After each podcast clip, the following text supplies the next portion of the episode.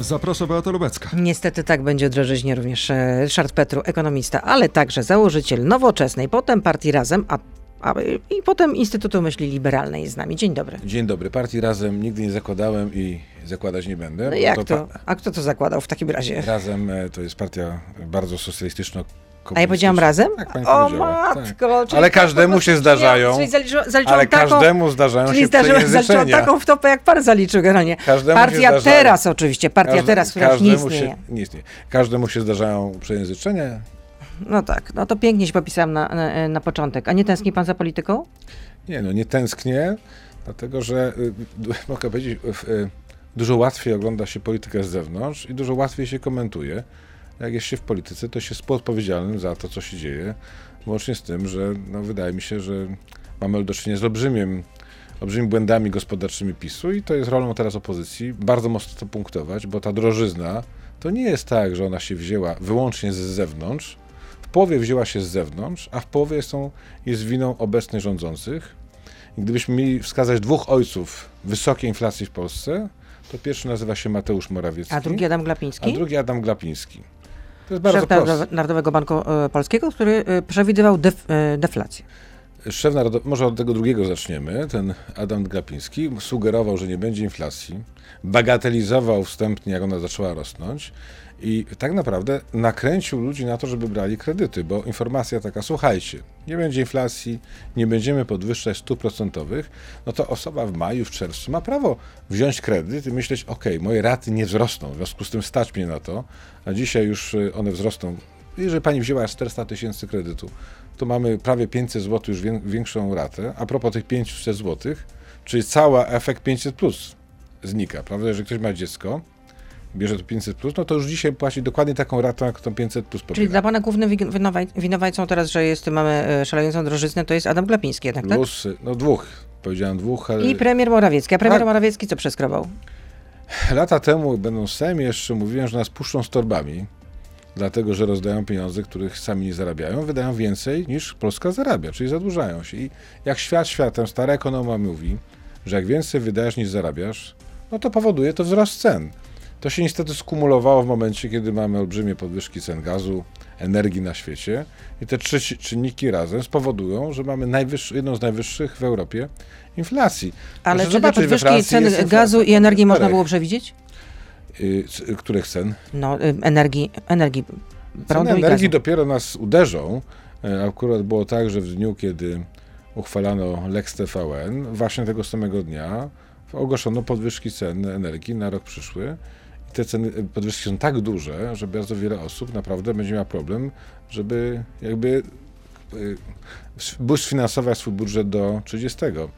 To są olbrzymie podwyżki. Oczywiście ten czynnik jest zewnętrzny, to przyznam. Akurat gaz jest oczywiście większy popyt na energię, ale z drugiej strony ewidentnie mamy do czynienia e, z działaniem Rosji, która zmierza ku, temu, żeby ceny gazu były, były wyższe. Po prostu zakręca kurek, mówi, aha, to płacicie więcej, my się z tego cieszymy. Natomiast to tylko tłumaczy połowę inflacji, drugą połowę wyłącznie odpowiada polski rząd i nie jest prawdą, jakoby nic nie możemy zrobić. Gdyby Adam Glapiński i NBP, Rada Polityki Pieniężnej podwyższała wcześniej 100%, wiele osób by się wstrzymało z kredytem. Dwa, wiadomo by było, że ktoś kontroluje tę inflację. Przyzna pani, że dzisiaj nikt nie ma w Polsce chyba takiego poczucia, że stoi na straży niskiej inflacji, stoi Narodowy Bank Polski. Raczej każdy myśli, co ja mogę zrobić, żeby uciec przed tą stratą, którą mam, wynikającą z tego, że inflacja szaleje. No ale teraz y, zapowiada się, że będziemy mieli zerowy VAT na żywność y, od lutego na pół roku, y, jak to zapowiada minister finansów. No i mówił też, chwalił premiera, że to Komisja Europejska ma się przychylić do, właśnie do prośby premiera Morawieckiego. No i co pan na to? Pochwali pan premiera jednak, czy nie? Nie, czy nie, bo to jest, wie pani, no to już jest jakby minimalizowanie albo ro- rozsmarowywanie problemu przez cały rok. To, że będzie w pierwszym półroczu na przykład będzie zerowy VAT, to znaczy, że potem wzrośnie w drugim półroczu, prawda? Czyli nas po prostu czeka bardzo wysoka inflacja nie przez jakiś okres przyszłego roku, tylko przez cały 2022 rok. Inflacja będzie Dwucyfrowa? Be, może być moment dwucyfrowej. No dziś, na dzisiaj można powiedzieć, że prognozuje się inflację około 8%, ale przez cały rok. Co to znaczy? Że o 8% ceny będą za rok wyższe niż dzisiaj. Nie, nie, niż były rok temu, niż dzisiaj. Czyli dzisiaj jesteśmy przerażeni, chodząc do sklepu, ile kosztuje koszyk który kupowaliśmy jeszcze niedawno. A co pana tak przeraziło, jak pan robił zakupy przed świętami? Wie pan co, no, wie pan co, bo powiem pan, że, że, że przeraził mnie koszyk, który robię podobny y, zakupów. W związku z tym, no nie, nagle jakieś było 200 zł, teraz jest 300. Najbardziej oczywiście przerażają Ale nie ceny skupił się pan benzyny. na detalach, no bo pamiętamy, że u pana z finansami było naprawdę bardzo dobrze. Wie Państwo, ale mogę powiedzieć tylko tyle, że najbardziej przerażają mnie ceny benzyny, bo to akurat często się robi. Monitoruję, patrzę i wiem, ile kosztuje bak. No to jest przerażające, bo jednak każdy z nas gdzieś jedzie, a to też są, elementy, to są koszty z transportu. No ale przecież ceny e, benzyny też mają e, spaść. Spadły trochę, ale są znowu E, cały że w czas, dół, przepraszam. cały, Sorry. czas, cały czas są wyższe niż były rok temu. Co, no, ważne jest to, że w najbliższym czasie te, czekają nas podwyżki e, nie tylko spożywcze od 1 stycznia. Wiele sklepów będzie, wielu producentów podwyższa ceny, ale pamiętajmy też, że ludzie mają prawo domagać się wyższych płac w związku z tym, no bo każdy czuje, że zarabia mniej niż wtedy, czy inaczej. Zarabia niby więcej, ale mniej za to może kupić. Podwyżki płac z kolei przekładają się na to, że te firmy, które coś produkują, będą musiały być, staną się ich produkty droższe. I to się nazywa spirala inflacyjna, którą niestety obawiam się wpadliśmy. A coś pozytywnego pan powie jeszcze, tak e, przed świętami? Jeżeli chodzi o inflację i sytuację O gospodarczą. nasze portfele, no ile jednak w związku z tym, że będzie ten e, zerowy VAT na żywność, e, Nie, to wie pan, to jest tylko. na te podstawowe artykuły Ale typu gdyby VAT na żywność warzywa, na, na owoce, zawsze, nabiał, mięso, no to w takim razie ile zaoszczędzimy w naszym portfelu? To, wie, przepraszam, nie, nie, nie robiłem takich szacunków, w związku z tym nie chcę w tym momencie pani niczego deklarować. Natomiast pamiętajmy, że to jest przez jakiś czas tylko.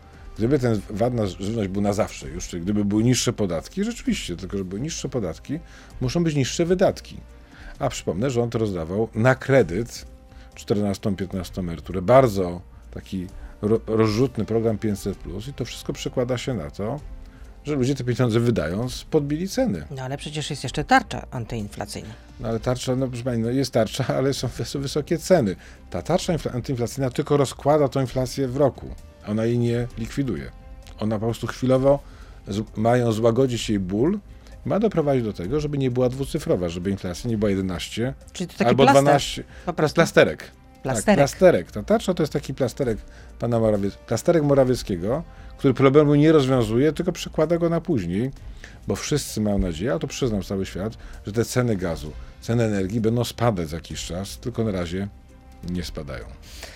No to tyle w części radiowej. Ryszard Petru, założyciel partii Teraz, z nami zostaje. Jesteśmy na Facebooku, na Radio ZPL, na YouTubie, więc proszę zostać z nami. Beata Lubecka, zapraszam. Ryszard Petru jest z nami, powtarzam. y, Na początek pytanie od y, słuchacza. Czy gdyby był pan prezesem NBP, nie wiem czy pan by chciał, to podwyższałby pan stopę lombardową? Wszystkie stopy, znaczy nie ma tak, że mam tylko jedną stopę do, po- do podwyższenia. Przede wszystkim podwyższałbym stopę ref, referencyjną, tą główną. Natomiast pamiętajmy, że prezes to jest jedna tylko osoba w Radzie. Oczywiście ma istotny wpływ. Co najbardziej zarzucam Adamowi Glapińskiemu?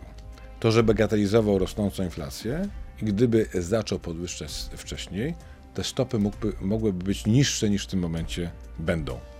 Obecnie Pytanie, dlaczego bagatelizował? Hm, to jest dobre a pytanie. to jest dobre pytanie, bo jest. y, Mateusz Morawiecki jest historykiem, przypomnę. To, że był, zarządzał bankiem, wie Państwo, dyrektor szpitala nie musi być lekarzem, żeby zarządzać e, szpitalem. No masz, ma też do, doradców pewnie. No, w związku z tym tak. A natomiast ma prawo nie rozumieć procesu makroekonomicznych, ale Glapiński na pewno powinien rozumieć te procesy. Bagatelizował i tego nie wiem, dlaczego to robił. Nie sądzę, żeby to było brak wiedzy, tylko jakaś taka przekonanie, że my możemy wszystko. Takie mam wrażenie. Ale dostał nagrodę od prezydenta. i dostał nagrodę za to. Natomiast inflacja przez tak długo jak była, nie była tak wysoka, była na poziomie 4-5%, sprzyjała rządowi. No bo podwyższała dochody rządu, a wydatki były bez zmian. Tak, Taki podatek bez podatku. jest. No wie pani, na całym świecie niestety e, wiele rządów, które sobie nie radziły z zadłużeniem, właśnie w ten sposób likwidowały zadłużenie, oddając ludziom relatywnie mniej. No ale Ale inflacja to, to nie jest tylko też e, nasz problem, no bo e, kraje w problem. Europie też mają z tym problem, i nie tylko kraje w Europie. Oczywiście, tylko skala jest problemem. Jeżeli w Europie średnio była inflacja 5%, to u nas jest 8%. I to jest ta różnica. Przyzna pani. Jeszcze nie, 7,80. 7,8, ja oczywiście zaokrąglam, żeby to było. E, Za ale listopad zaraz, będzie, podawał. ale zaraz będzie wyższa. Natomiast ważne jest to, że jak ktoś bagatelizuje, no to doprowadza do tego, że ludzie, bardzo wiele osób brało kredyty, kupowało mieszkania. Mieszkania z kolei powodowały wzrost cen artykułów y, budowlanych, wzrost płac w sektorze budowlanym, chociażby ten sektor jest takim, takim dobrym przykładem, bo każdy próbował, jeżeli miał jakieś oszczędności, uciec przed tą galopującą inflację, która te oszczędności zżerała. I tam jest jego główny problem. Po drugie, osłabiał złotego. Co, no, mamy bardzo wiele rzeczy na sobie, nawet odzież nasza jest w, części, w dużym stopniu i, i cena jest determinowana cenami kosztem euro. No, możemy na niektórych metkach w sklepach zobaczyć, że mamy ceny w różnych jakby walutach, Tak. prawda? I euro jest ważniejsze niż złotówka często. Czyli im słabszy złoty, tym droższe bardzo wiele produktów, ale chociażby od odzieży poprzez nawet ceny żywności, jak i również ceny paliw. To, to co mógłby zrobić w takim razie rząd w tej sytuacji? W tym, wie Pani, to w Żeby to nie był tylko plasterek, jak to No pan nie, ale rząd to już, y, to wie Pani co, teraz mamy, mleko się rozlało. Mleko się rozlało. Uważam, że Narodowy Bank Polski mógłby spokojnie złotego bardziej umacniać, albo przynajmniej nie osłabiać, powiedzieć, jak widzi po- politykę pieniężną, pokazać, że jest odpowiedzialny za to. To jest punkt pierwszy. No i a rząd nie może nas sprowadzać w błąd. Mówią rzeczy nieprawdziwe. No, premier mówi, będzie zerowy VAT. W związku z tym ceny będą niższe. No i pani ma prawo mnie pytać, to, jak to odczujemy. No moim zdaniem tego nie odczujemy, bo i tak będą wyższe niż w zeszłym roku. W związku z tym powiem tak, jeżeli ludzie widzą, że mamy rząd, który nie panuje nad inflacją, to ludzie rządowi takiemu nie wierzą. Ja pamiętam bardzo dobrze w PRL-u, jak inflacja była wysoka i co robili Polacy? Uciekali do walut obcych, Pamięta pan, jak prawda? to było w PRL-u? Naprawdę? Miałem 17 lat, jak padał, komu- jak padał komunizm, trudno, żebym nie pamiętał. Ale i pamiętam, jak była hiperinflacja, to był Młody człowiek tak wtedy zwracał uwagę na, generalnie na finanse? Na, Mm. no bardzo zwracałem, bo chciałem, chciałem iść na ekonomię. Na ekonomię. Ale wie pani, co to było dosyć ciekawe. Po drugie, to była ekonomia w jednej lekcji na, na żywym organizmie, no bo każdy chyba pamięta, jak po prostu te pieniądze, które się pierwszego tam, czyli na początku miesiąca otrzymywało, one pod koniec miesiąca były mniej warte. Wtedy uciekano w waluty obce, prawda? W dolara.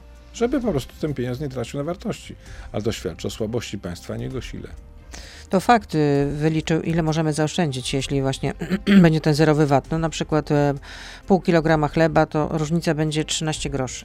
To jest dobry przykład. Y, Ser żółty 150 gram 19 groszy. No, pierś y, z kurczaka, filet ki- kilogramowy, no tutaj y, 89 groszy. Ale uwaga, to jest w wariancie, porównuje pani, co by było, gdyby dzisiaj był zerowy VAT. Ale miejmy świadomość tego, tego, że oprócz tego, tej ceny, no mogą być inne ceny, które wzrosną i przełożą się też na cenę tego kurczaka, tak, czy na ten chleb. No, chociażby transportu ceny, czy też ceny energii. To wszystko, a po drugie pamiętajmy też, że tak mówiłem, będzie spirala płacowa. No, ludzie domagają się wyższych płac, no bo stracili prawie 8% ze swoich zarobków. To jest prosta rzecz. 8% jeżeli jest inflacja, to w grudniu pracujemy za darmo. Tak, to W czytam. grudniu ten pracujemy za darmo. No, w związku z tym ludzie do, domagają się wyższych płac, to koszty wyprodukowania kurczaka chleba w piekarni, czy też już tak zwanej rzeźni, czy tak dalej, to będą znacznie wyższe. W związku z tym ten kurczak może być tak droższy. Jest kolejne pytanie do pana. Czy rząd powinien ograniczyć pożyczki, chwil, tak zwane chwilówki? Ale rząd już kilka razy ograniczał pożyczki chwilówki i no, zbytnie ograniczanie powodują, że ludzie pożyczają na, bar- na, na czarnym rynku. Nie wiem, co miałoby to zrobić. Ważne jest to, żeby te chwilówki były regulowane, a nie były na, szarym, na czarnym rynku. Czyli żeby było wiadomo, ile tak naprawdę człowiek y, na tej chwilówce zapłaci, a nie żeby dał się nabrać na to, że niby jest ta rata bardzo niska. A może skoro jest egzamin na prawo jazdy, to może też powinien być egzamin, jeśli chodzi o prawo brania kredytów, skoro tylu Polaków e, przejechało się na chwilówkach i frankach. E, Wie Państwo, Polacy teraz się prze, przejadą na złotówkach, bo wielu z nich wzięło kredyty, których być może będą mieli problemy ze spłatami. Jeżeli ktoś wziął 400 tysięcy kredytu, to ponad 500 zł powiedziałem, a to się nie koniec dopiero, bo te podwyżki jeszcze będą. Jeżeli okaże się, że 800 zł na przykład miesięcznie musimy więcej płacić rat z tytułu tylko wzrostu stóp procentowych, to przyzna Pani, że to może być bardzo bolesne, a część osób może nie być w stanie spłacać kredytu.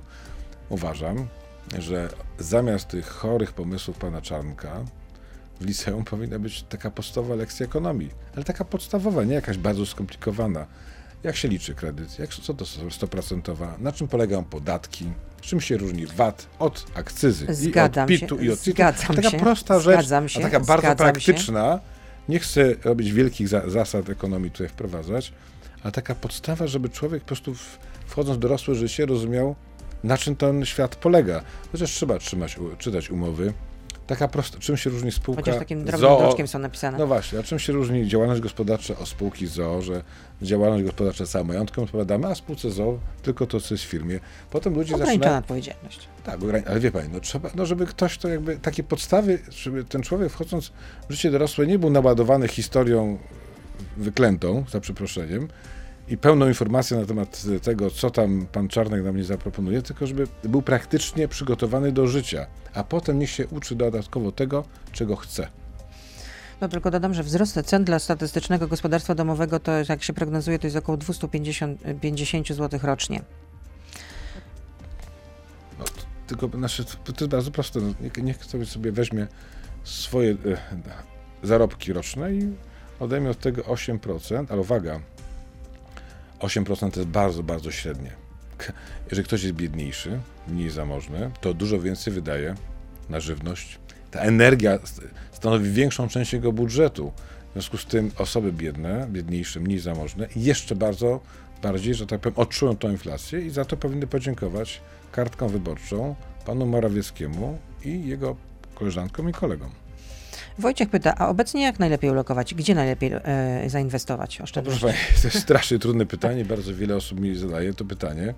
Przyznam, że to jest problem. No bo E, jak trzymać w przeraża- skarpecie, w- trzymać w skarpecie, no, no, W bankach, w też bankach źle. to w ogóle się nie opłaca. Nie, w ogóle to jest tak, że rozmawiamy tuż przed świętami, no tak apeluję do kolegów z banków, żeby, bo mamy sytuację, mamy stopy 1,75, WIBOR mamy na poziomie ponad, ponad 2,5, a oprocentowanie w banku jest 0,1 czy 0. E, no to, też cały czas jakby ten system, jeszcze ten rynek nie w pełni zadziałał, no to powoduje, że naprawdę jest bardzo mały. Nie chciałbym do nikogo niczego namawiać, bo mamy bardzo niepewny czas, mamy eksplozję cen energii, mamy bardzo... No, kiedyś, mamy pan, kiedyś pan namawiał do kredytów frankowych. nie namawiałem, no. tylko nie, na, nie namawiał pan? tylko mówiłem o franku. Nie, nie namawiałem, mówiłem o franku. O, kursie franka, który potem został przez Narodowy Bank y, Szwajcarii jakby zupełnie zerwany jego związek z, z euro. Ale wracam teraz do... E, nie chcę nikogo do niczego namawiać. Powiem, że sytuacja jest bardzo nieprzewidywalna. Do tego dochodzi oczywiście jeszcze geopolityka, e, Rosja, ryzyko konfliktu z Ukrainą. To, co rząd mógłby zrobić w bardzo prosty sposób, tylko on tego nie zrobi. To pokazać, że jesteśmy w Unii Europejskiej raz i na zawsze. Nie ma ryzyka polexitu, bo paradoksalnie ten polexit w kontekście jeszcze tej Rosji przy Ukrainie powoduje, że złoty jest słaby. Mamy ten czynnik polityczny. Oczywiście nikt nie sądzi, że Polska zaraz w Unii wys- wystąpi, ale o tym się już zaczyna mówić. A co by było, gdyby Polska wystąpiła? Kilka lat temu takich wariantów nie było. Przyzna pani, że jak ktoś, jak jest, istnieje ryzyko, że Polska może wystąpić, no to siłą rzeczy Polska jest mniej wiarygodnym krajem, jeżeli chodzi o kurs walutowy. W związku z tym polityka rządu powinna być przewidywalna, polityka Narodowego Banku Polskiego powinna być przewidywalna, odpowiedzialna, a rząd nie może się zadłużać w nieskończoność, wydawać pieniędzy, których nie zarobił, bo to wszystko kończy się tak, jak teraz widzimy. Przechorował pan COVID? Tak, e, rok temu we wrześniu, na szczęście to była wers- wersja taka lekka, ale miałem, miałem, to, miałem do czynienia z COVID-em osobiście. Teraz jestem trzy razy zaszczepiony. Mam trzecią dawkę. I nie ma pan z tym problemu, żeby o tym powiedzieć publicznie. Oczywiście, że nie, jak najbardziej. Jestem tylko zły na to, że w aplikacji e, robiłem tę dawkę, tą trzecią dawkę aplikowałem sobie ponad tydzień temu. Nie mam wpisanej jeszcze w aplikacji e, tej trzeciej dawki. Z tego, co słyszałem, tego, co słyszałem jest e, awaria, to słyszałem, tylko awaria systemu. Czyli paszport Ministerstwie covidowy nie jest ważny na kolejny rok, rozumiem, tak? Chociaż Nie, no, jest ważny dawka- na 9 miesięcy. No i w każdym razie muszę sprawdzić, dlaczego nie, nie wyświetliło, ale miałem trzy dawki i wszystkich zachęcam do tego, od tego czasu, kiedy, no miałem covid jeszcze przed, e, miałem covid przed e, pojawieniem się szczepionki. Nie wspominam miło tej choroby. Na szczęście nie byłem w szpitalu. Nie było potrzeby takiej, ale jest to bardzo poważna choroba i miałem jakieś tam lekkie problemy z oddychaniem, ale nie jakieś bardzo poważne. No wczoraj mieliśmy kolejny czarny rekord, jeśli chodzi o liczbę zgonów. To 775 osób. Średnia tygodniowa to jest ponad 400 osób. No jak pan słyszy takie dane, jako zwykły obywatel, no to co pan sobie myśli? Myślę sobie, że y, to jest bardzo poważna sytuacja.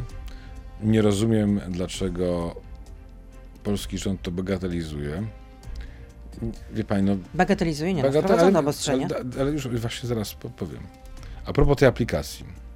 Gdziekolwiek za granicą jestem. M-Obywatel, pan mówi o tej aplikacji. Tak, ale nie, mówię bardziej o aplikacji, gdzie jest po prostu pokazany paszport covidowy. No, w M-Obywatel. Tak, ale można też w innych, ja mam w obywatelu akurat, ale e, o, Francja była pierwszą, która wprowadziła paszporty covidowe, ile pamiętam, no i w każdej restauracji, gdziekolwiek się jest, trzeba pokazać tą e, i- e, Rozumiem, że był pan Fra- we Francji i pokazywał pan paszport Tak, covidowy. gdziekolwiek nie byłem, to za każdym razem musiałem pokazywać paszport covidowy. W Polsce chyba oprócz lotniska Okęcie niestety nie zdarzyło mi się ani razu, żeby ktokolwiek sprawdzał paszport covidowy. Przecież żeby we Francji czy w innych krajach wejść do restauracji czy do kawiarni, musi pani pokazać paszport covidowy odczytywany czytnikiem, inaczej bez tego paszportu się nie wejdzie. No, Rada Medyczna doradzała to już od, Wiem. od, od połowy roku. Ale, no, Ale Rady Medycznej premier nie słucha. No nie, no, słuchają badań, których wynika, że elektorat PiSu nie chce się szczepić. Ewidentnie mamy do czynienia z taką sytuacją i stąd moim zdaniem tak dużo tych przypadków. No w Polsce nie ma, ja nie, jestem przeciwnikiem lockdownów, można to w inny sposób robić, ale dzisiaj, kiedy mamy możliwość zaszczepienia się, ja dzwoniłem, chciałem się zaszczepić tą trzecią dawką, zadzwoniłem, miałem dostęp, wybór nie, nie, nieskończony, o której godzinie pan chce i w jakim miejscu pan chce. Podjeżdżam, podchodzę, robię szczepionkę bez żadnej kolejki, w związku z tym nie ma takiego problemu. Nie ma zachęty do szczepień, nie widzę jakiejś wielkiej akcji propagandowej ze strony rządu, ale Jest jakaś kampania spotowa teraz taka, która trochę chyba chce no, przestraszyć Polaków. dobrze, ale to nie jest skuteczne, jak widać. Natomiast uważam, że paszporty covidowe są najlepszym rozwiązaniem. Oczywiście to nie wyeliminuje w ogóle. e, Ale to oznaczałoby, że osoby niezaszczepione no, nie wejdą do wielu miejsc. No ale tak jest na świecie, w Europie i to jest skuteczne. Nie, nie jestem zwolennikiem tego, żeby w tym momencie zmuszać ludzi do obowiązkowych szczepień. Musimy ludzi wyedukować, a potem zmuszać. Natomiast paszport covidowy jest czymś takim, który mówi, nie, jeżeli się nie szczepisz, to na swoje ryzyko nie zaraża innych, nie, nie stwórz ryzyka dla innych. A gdyby pan był premierem, bo miał pan swego czas- czasu takie marzenia i ambicje, to co, wprowadził pan obowiązkowe szczepienia, czy nie? Na tym etapie bym nie wprowadzał, dlatego że trzeba najpierw Polaków do tego przekonać. Wydaje mi się, że lepsze, Ale jak? lepsze, no właśnie, Skoro no, no, zachę- tylko 55% się zaszczepiło. No dlatego właśnie mówię, że te paszporty covidowe są taką formą zachęty. To jest bodziec. Zachęty czy przymusu? To nie jest przymus. To jest to prosta rzecz. Jeżeli chcesz żyć normalnie, zaszczep się. Nie, nie twórz ryzyka dla pozostałych. Ale możesz się nie zaszczepić. To jest twoja decyzja, tylko ograniczasz swoje wtedy możliwości działania. To profesor Horban, e, e, szef Rady Medycznej ostatnio ostrzegał, że apeluje właściwie do każdego Polaka, żeby się zaszczepić. I jak mówi, czas na ostrożne mówienie już minął, nadciąga tsunami. Przewiduje, że nawet milion osób może być w szpitalach i że po prostu system służby zdrowia się kompletnie załamie. No tu jest główny problem, prawda, że system ochrony zdrowia może być niewydolny. Nie ogólnie w całym kraju, bo jednak w dużych miastach jest dużo więcej osób zaszczepionych, ale punktowo mogą być takie miejsca, gdzie po prostu system nie wyrabia. Wiele osób prawdopodobnie w ogóle się nie zgłasza i umiera w, w domach. To, to jest w ogóle straszne. I nie oszukujmy się, no, trudno znaleźć innego odpowiedzialnego jak rząd, bo rząd właśnie jest w takiej sytuacji, gdzie muszą, powinien zarządzać tym problemem, tym kryzysem. A prezydent pana zdaniem podpisze ustawę Lex TVN? Czy odeśle ja uważam, że to jest ustawka, no ale to jest tylko moja opinia. Ale ustawka w jakim Już sensie? pani mówię. Ja osobiście uważam, że to jest ustawka, mianowicie całe to zamieszanie jest po to, żeby nie rozmawiać o tym, co dzisiaj, o czym rozmawiamy dzisiaj, o drożyźnie, o podwyżkach cen gazu, cen prądu, o tym, że O realnych problemach. o, o tym, że to jednak okazuje się, że to pani, klubna pani Beaty Szydło doprowadziła do wypadku, a nie biedny chłopak, y, bodajże ze, Święcimia.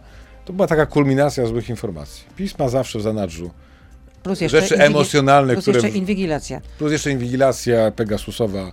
e, Mecenasa Romana Gier- Giertycha Gier- i pani prokurator e, Ewy Tak Wrzosek. jest. No i to jest dopiero początek, e, początek dopiero, A, jeszcze Łukasz Mejza przecież. a to już też taka gra od dłuższego czasu, ta, ta melodia leci. Natomiast to z tych poważnych rzeczy jednak tego dnia były ogłaszane podwyżki i to jest wrzucony temat specjalnie.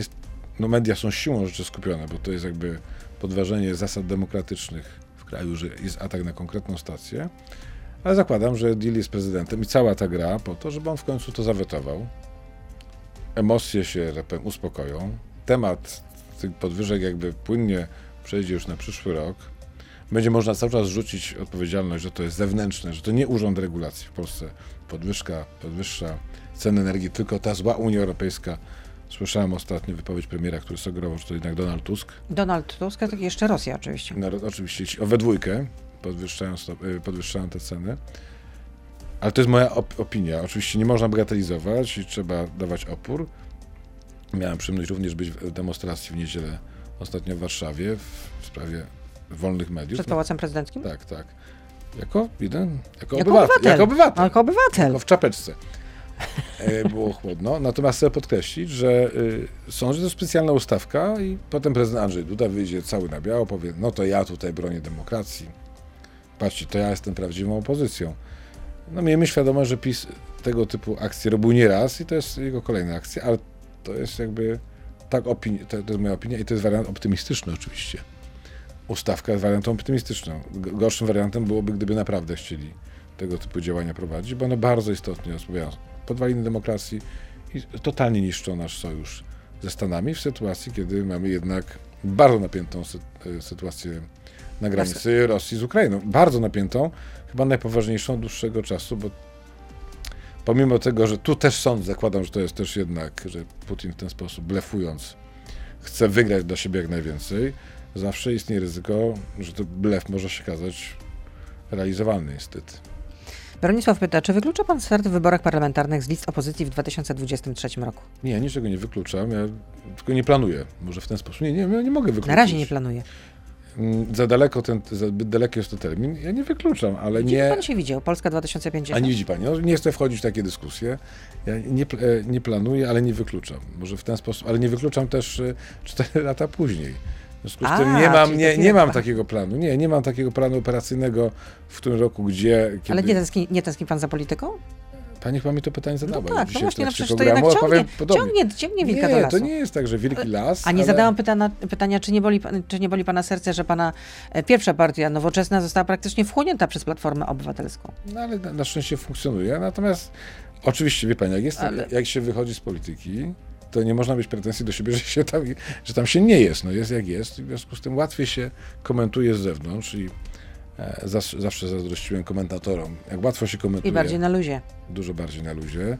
I wie pani, można przyjść do programu, albo można nie przyjść, jeżeli człowiek nie chce, a w polityce jednak to jest obowiązek, albo to wręcz praca, że jest polityk, to musi informować społeczeństwo o tym, co robi. Najlepszą formą... Politycy Prawa i Sprawiedliwości to najchętniej przychodzą do mediów narodowych, natomiast e, in, Tak. inne media, no przynajmniej e, ci mm, najwyżej postawieni, no to absolutnie proszę zapomnieć. Nie ma takiej opcji po prostu. No bo mają swoją tubę propagandową i to nie jest demokratyczne, że mają dziennikarzy, którzy zadają pytania przygotowane wcześniej. Ja nie wiem, czy są przygotowane wcześniej generalnie, no ale Są, są. jednak widać wyraźnie, y, y, które media swoją obecnością, nazwijmy to, obdarzają, a które nie. Wie Pani co, no pytanie, co pan by, panie prezesie, chciał dzisiaj powiedzieć obywatelom, nie jest pytaniem trudnym.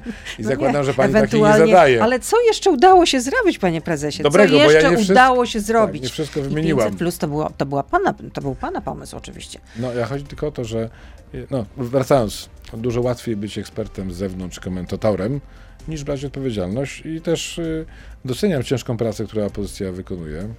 Cała opozycja, aczkolwiek cały czas mamy niedosyt, że nie ma tego, nie widać tego, tej wygranej potencjalnej w sondażach. Ale jestem optymistą. A uważa pan, że jest możliwy wspólny start, jeden blok? Bo Jest możliwy- ta, ta jest możliwe- jednak premiuje Nie jest możliwy. Duże W dużym stopniu miałem przyjemność udzielić takiego dłuższego wywiadu w Gazecie Wyborczej półtorej Ja tygodnia. czytałam. O, dziękuję bardzo. I tam pisze, że to jednak jest w dużym stopniu... Wiesz, pan od- był pytany ciągle o tę Maderę, no. E, e, na której nie byłem. Ale e, wracając, uważam, że klu- kluczową kwestią jest to, że największa partia opozycyjna, na nie spoczywa odpowiedzialność tworzenia tej listy, no siłą rzeczy, prawda? I musi się najbardziej posunąć, to znaczy musi dać komfort tym mniejszym. Czyli E, Donald Tusk tutaj ma, Oczywiście, że do no, ale siłą tak? rzeczy, jak ktoś chce być premierem. musi się wykazać nie, Nie, musi talentem, zręcznością i, I- sprytem. Ale też jednak pokazać taką pokorę, że nie będę dominantem, Pokorę, tak. E, I w tym momencie, no, pokorę w tym, poka- pokazać tym mniejszym ugrupowaniom, że ich nie, nie zostaną zżarte, prawda? Nie zostaną Nie będą połknięte, nie będą przystawkami, nie skończą jak przystawki. A no, nowoczesna de facto skończyła jak przystawka. Wie Państwo, tak długo jak się gra, to się nikt nie kończy. Natomiast i tak długo jak się żyje, też się nie kończy, pod, pod warunkiem, że coś się daje grać. Natomiast to wynika w dużym stopniu nie od partii typu 2050, SLD, PSL i tak dalej, nowoczesna czy ta inicjatywa polska, w znacznej mierze odpowiedzialność jest po, po stronie Platformy i osobiście Donalda Tuska, który doskonale wie, jak to zrobić. To nie jest coś, co, czego nie wiadomo, tylko musi, musiałaby Platforma relatywnie więcej oddać, niż sama mogłaby zyskać. No dlatego, że te mniejsze partie, nie wiem, 3-4% na przykład, które mogą nie wejść do Sejmu, powinny znaleźć miejsce na tych listach proporcjonalnie do po, po, poparcia. Do swoich aktywów. Do swoich tak, aktywów sondażowych i wtedy oczywiście można powiedzieć tak, jest tam dużo różny, różnych osób o różnych poglądach, ale mamy wtedy efekt wspólnej listy i ten efekt Donta wtedy bardzo zadziała.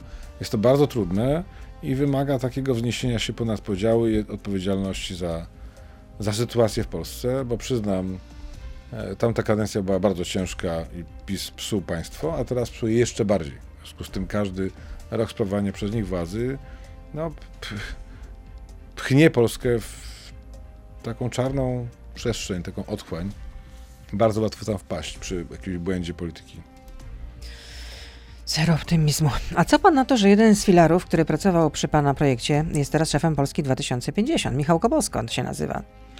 On nie pracował, tylko był jakby był wokół, czy kręcił się wokół. Znam Michała Kobosko. Uważam, że każde działanie na rzecz silnej opozycji jest y, dobre.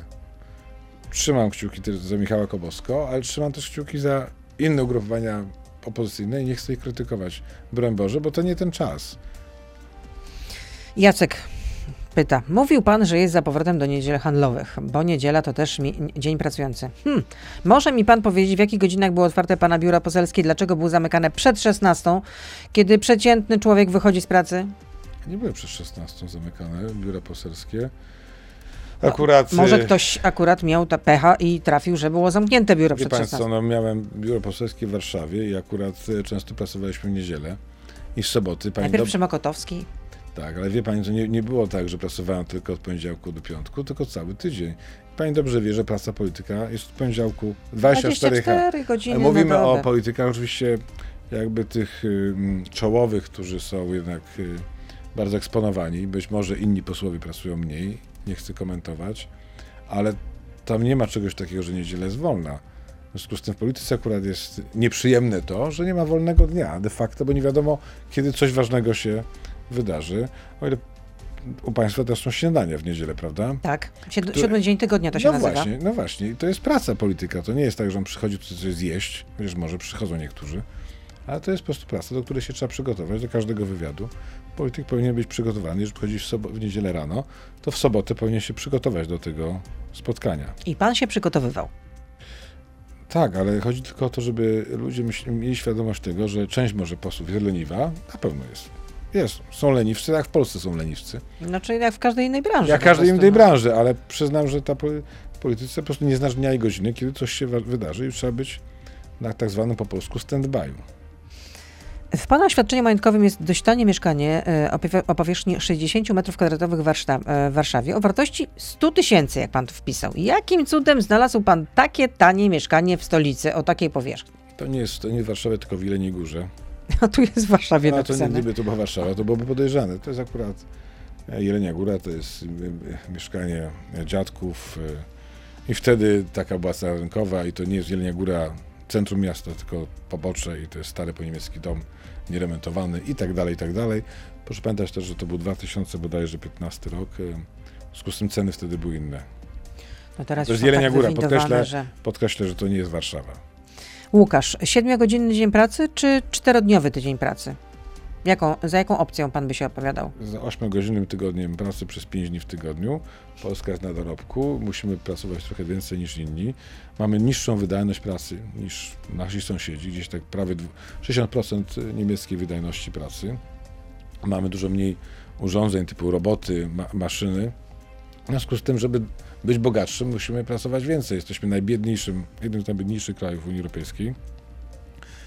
E, pan, pan Obajtek chwali się, że mamy jedne z najniższych cen paliw w Europie, a mamy jedne z najniższych płac w Europie, w związku z tym dużo mniej za tą naszą płacę możemy tego paliwa kupić.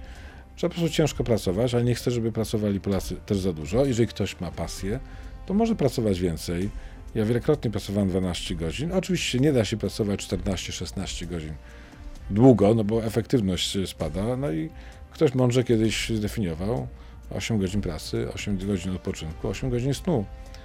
Jestem zwolennikiem tego typu podejścia. Ważne jest to, żeby nasza praca nas interesowała, żebyśmy robili z pasją, co jak rozumiem robi pani redaktor.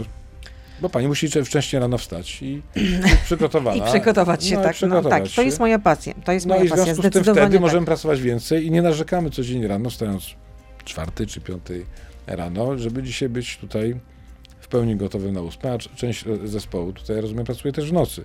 I Tak, też robi to z tak. pasją, a nie dlatego, że jest wyłącznie zmuszana. Dzisiaj mamy rynek pracownika, a nie pracodawcy. To pracownik dyktuje To i warunki. chyba nie w każdej branży, nie w Ale każdej wie, branży. w bardzo wielu branżach brakuje naprawdę ludzi do pracy. Niemniej jednak, jestem, trzeba powiedzieć sobie wprost, jeżeli chcemy być bogatsi, chcemy normalnie żyć na poziomie europejskim, musimy więcej pracować, musimy więcej inwestować. Przydał, przydałby się jakiś rząd, który stworzy warunki, żeby to wszystko miało sens. E, Co pan sądzi o inflacji w USA? Listopadowa w ujęciu rocznym była najwyższa od połowy 1982 roku 6,8%. Bardzo wysoka inflacja w USA. Pamiętajmy o tym, że tam w dużym stopniu e, e, mamy do czynienia no, z polityką, którą się nie zgadzam, jeżeli chodzi o kwestie budżetowe. Narod- ich bank, bank centralny, czyli Fed, pompował pieniądze w gospodarkę. Teraz zaczynają te pieniądze wycofywać, uznając, że to jest, grozi to inflacją. Niestety prezydent Biden zaproponował wielki pakiet wydatków, który moim zdaniem może być y, oliwą do ognia. Natomiast jak na razie e, tam uważa się, że ona będzie przejściowa, że głównie spowodowana jest cenami energii. Tak samo jak w Europie, w Polsce nie. W Polsce mamy wzrosty wszędzie, niestety wszędzie. I tutaj w Polsce jednoznacznie wskazałem odpowiedzialnych.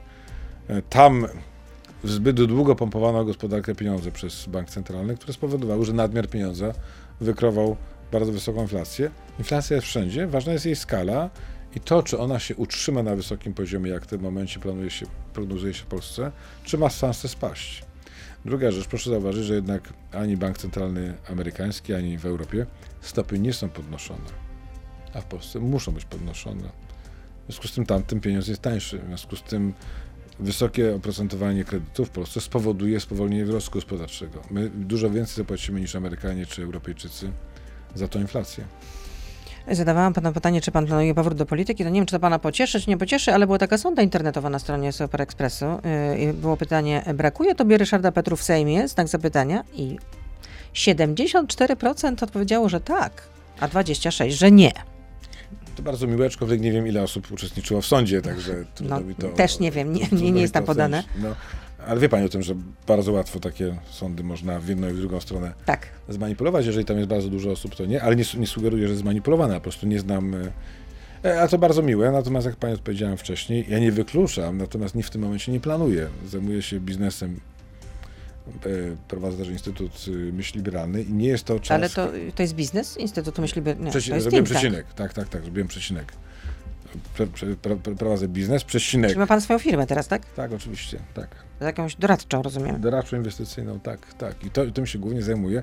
I pani nie można robić wszystkiego naraz. No, w związku z tym wejście do polityki oznacza duże wyrzeczenia. Człowiek przestaje być osobą prywatną, staje się osobą w pełni publiczną. Czego pan doświadczył? Absolutnie. No, doświadczam do dzisiaj. Wiele osób uważa, że jestem dalej w Sejmie, także Tak? tak, tak, tak, tak. Zaczepiają i tak dalej. I, no bo wie pani, no, ktoś ma prawo nie zauważyć. Jestem kojarzony jako osoba związana z opozycją i często mnie zaczepiają. Niektórzy sympatycznie, a niektórzy hejtersko. Jak to w życiu? No to właśnie tutaj jest takie pytanie, które może nie być sympatyczne, no ale no, mam nadzieję, że pan się nie obrazi. Stefan pyta, jaki ma pan plan na sześciu króli?